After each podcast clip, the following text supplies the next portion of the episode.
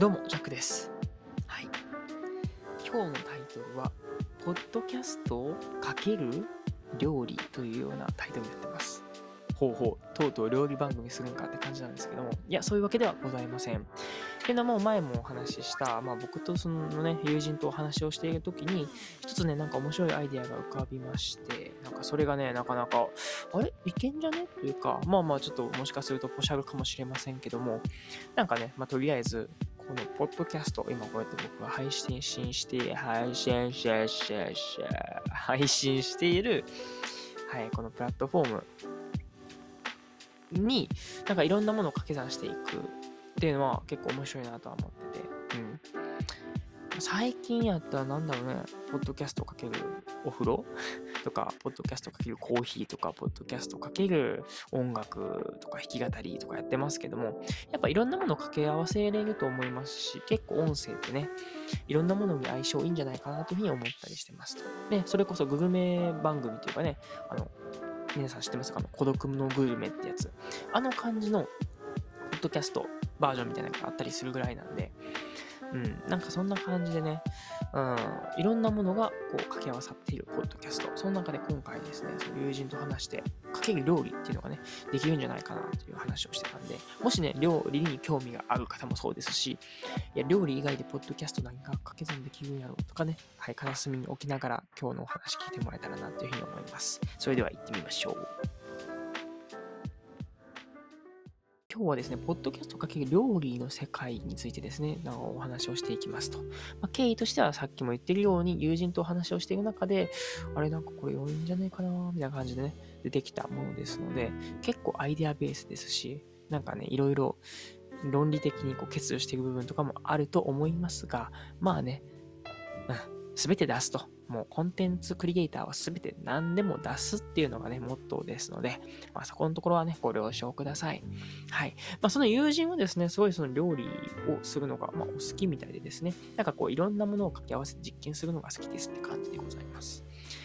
特にね前回の話でもあった発酵とかね、そういう部分分野にすごい興味を持ってるみたいで、でなんか前もねそういう麹とかね、うん、発酵食品とかっていうのを使ったワークショップとかね、あの何ですかね、曲がりカフェみたいな感じなんかな、そのご飯をそこで振る舞うみたいなね、そういうことをされたりとかもしているみたいです。その中でまあ今回話をしてて、なんかこういう風にしたいんやけどなんかいまいちちょっとできひん、なんかいいやんないかみたいな話が出て、でそれでなんかねたまたまね僕はこれポッドキャストかけたらどうなるんですかねみたいな感じになったら、あれこれ案外いけんじゃねみたいな感じになったというわけでございますと。うん、じゃあこのポッドキャストかける料理ってどういうふうな効果が生まれるんだろうっていうのをざっとまとめてみました。よっつですねありますと。ひとつめは料理に対してこう思いを伝えたいとか、そういうことが叶えられると、うんうん、でふたつめはコロナ対策万全でいたいと、はい、このご時世ね結構大事ですよね。でやっぱその料理っていうのを作るだけじゃなくて、やっぱ思いとか伝えたいんだけどもやっぱり喋れないとっていうので、しかもねそのコロナでねそんな黙食っていうんですか、たば黙ってこう食べながら、はい、喋ることなく黙るだけというようなスタイルが結構ね日常化になってきているんで、やっぱコロナ対策も万全としたい。はい、その中でみっつめ、もしでは伝わらないこの感情とかですね、まあ、その友人はですねなんかブログとかその文字で打つのって結構苦手っていう風に言ってて、やっぱりね文字だけでは限界があるっていうことで、こう感情が乗ったっていう部分で音声でいいんじゃないかなという話が出たりしました。そして最後よっつめはですね、五感で楽しむっていう部分でございます。まあ、もちろんね料理を食べるっていう部分でいろんな感覚感を使うわけなんですけども、それにプラスですよね、このポッドキャストっていうね聴覚、特にこの特化した聴覚っていうのを加えることで、なんかどんな化学反応が起こるんだろうっていうのを結構アイデアベースで、えー、思い浮かべてみました。はい、じゃあねどんな経緯でどんな感じでそのポッドキャストと音楽じゃないポッドキャストにちょっとペッペッペッペなんかあかんな、今日ちょっとカミカミでございますがご了承ください。まあ、ポッドキャストと料理っていうのを掛け算したらいいのかっていう話なんですけども、まあだからまず料理を作るわけですよね。うん。まあ料理作ってると。で実はその料理を作ってその完成までのこの間のところも実はね素材になるわけですよね。料理の音とかコンコンコンコンとかもそうですし、その時にちょうどこだわりみたいなね、私はこういう向きでこういう感じで、えー、焼き加減をこうしますとか、はい、切り方はこの方がこうこうこうでこうなんですとか、もうこだわりをそこで収録しちゃうっていうのができたりしますね。これが料理の中でのこだわりです。はい。そしてこれだけじゃないんです。実食します。はい。例えば私が一般客として食べますと。でそれで、まあ、僕の感想、一個人の感想っていうのをこのねマイクを通して、はい、これは結構ねレポータースキルみたいなのがいるのかもしれないですけども、はい、なんかね、まあでももちろんそれねグルメリポーターみたいな人にやってもらってもいいんですけども、やっぱ等身大の方がいいのかなと思いましてね、あの一般人の僕が食べたらこんな感じみたいな感じで。できたら面白いなと思ってますし、その時にそのね、あのこれってなんでこういう色なんですかとか、なんでこういう、うんね、料理のなんか盛り付けにしたんですかとかっていうのをね、まあ、事前に聞くっていう手はあるんですけども、まあ、それをね聞いていくと。そしたらそのね作った料理人の方が、いやこれはねこういうこういうこういう理由で盛り付けはこうしたし、でこういう理由でこういう配色にしたんですよみたいな話で、まああの盛り付けとかね食べる時のこのこだわりであったりとか工夫っていうのを聞けたりするわけですよね。うん。とか、まあ僕がもう素朴に思った疑問っていうのもここで、はい、聞けるのかなということで、に種類ですね。だからこの音声のコンテンツの中に入るわけです。料理の中のこだわりであったり、あとは盛り付けのこだわりであったりとか、その背景ですね。そもそもこう料理をなぜ作るに至ったかみたいな背景も全てこの一つのこのポッドキャストに埋め込むと。うん、それをしてどうするのかっていうと、一応ねなんかあのもうちょっとぶっ飛んだ話でいくと、皆さんもイヤホンしながらご飯を食べるっていう感じです。皆さんもだから一列にカウンターになって、なんかもうヘッドホンとかイヤホンとか、まあ、各自持ってきてもらって、でポッドキャストのそのね キューアール コード読み込んでもらって、あのお品書きのところにこう キューアール コードがあるわけですよ。でそれを見てスキャンして、そのポッドキャストを聞きながら食べる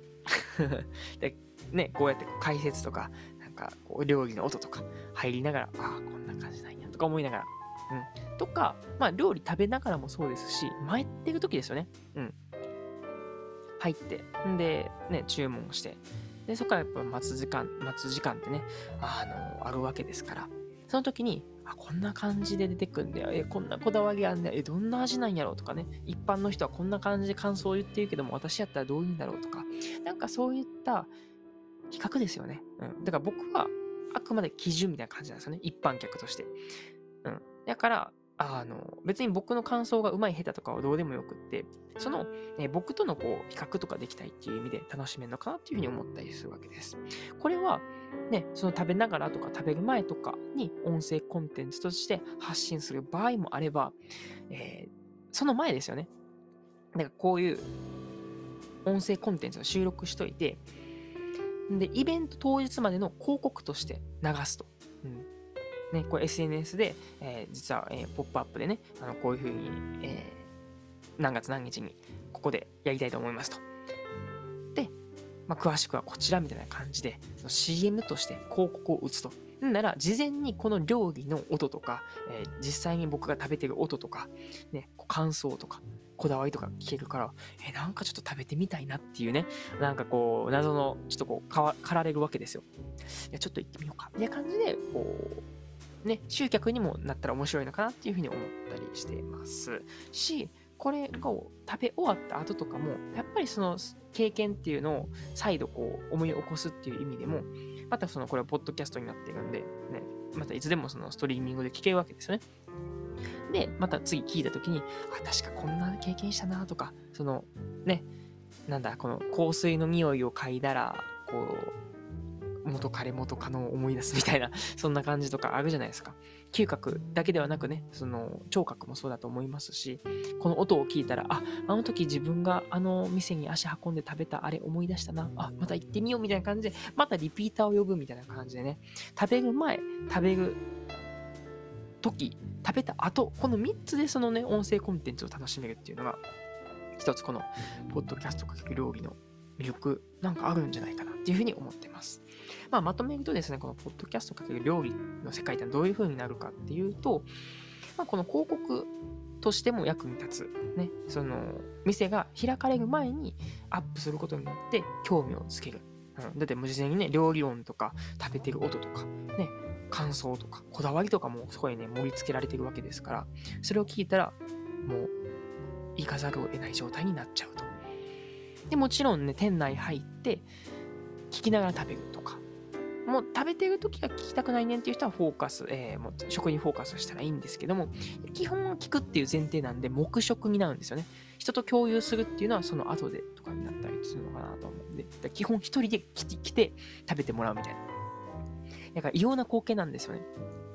その傍から見たら皆さんイヤホンしながら食べてるんですよ。で、うまーみたいな顔をしながら皆さん黙って食べてるっていう、はい。でもその人の世界では僕らがこうやってねナレーションとかしたり、あの料理音とかがね ビージーエム が鳴ったりしてるんで、そのね食べてる人の中ではすごい世界が広がっているんだけども、傍から見たらちょっとおもろいっていうね、コロナ対策にもなってるって感じですよね。うん、うん、でまあその経験をもとにまたそのねポッドキャストを聞いた時に、あ、また行きたくなるなっていうような、食べる前、食べている間、そして食べている食べた後っていうこのさん段階で、このポッドキャストと料理っていうのを掛け合わせるんじゃできできるんじゃないかなっていうふうに思って、なんかアイデアベースでお話をしてました。でなんかね、もしかするとこのね案っていうのがあの可決されてですね、実際にやるかもしれないです。これは別にねもう実験なんで失敗しようがいいんですよっていう感じで、またねこの近況も報告したいなというふうに思います。もしかするとポッドキャストかける音楽の音楽時代はポッドキャストかける料理の世界が広がる一歩を皆さんここで聞いてもらえるのかもしれません。はい、その時はお楽しみください。そんな感じで今日は終わりましょう。お相手はジャックでした。またねー。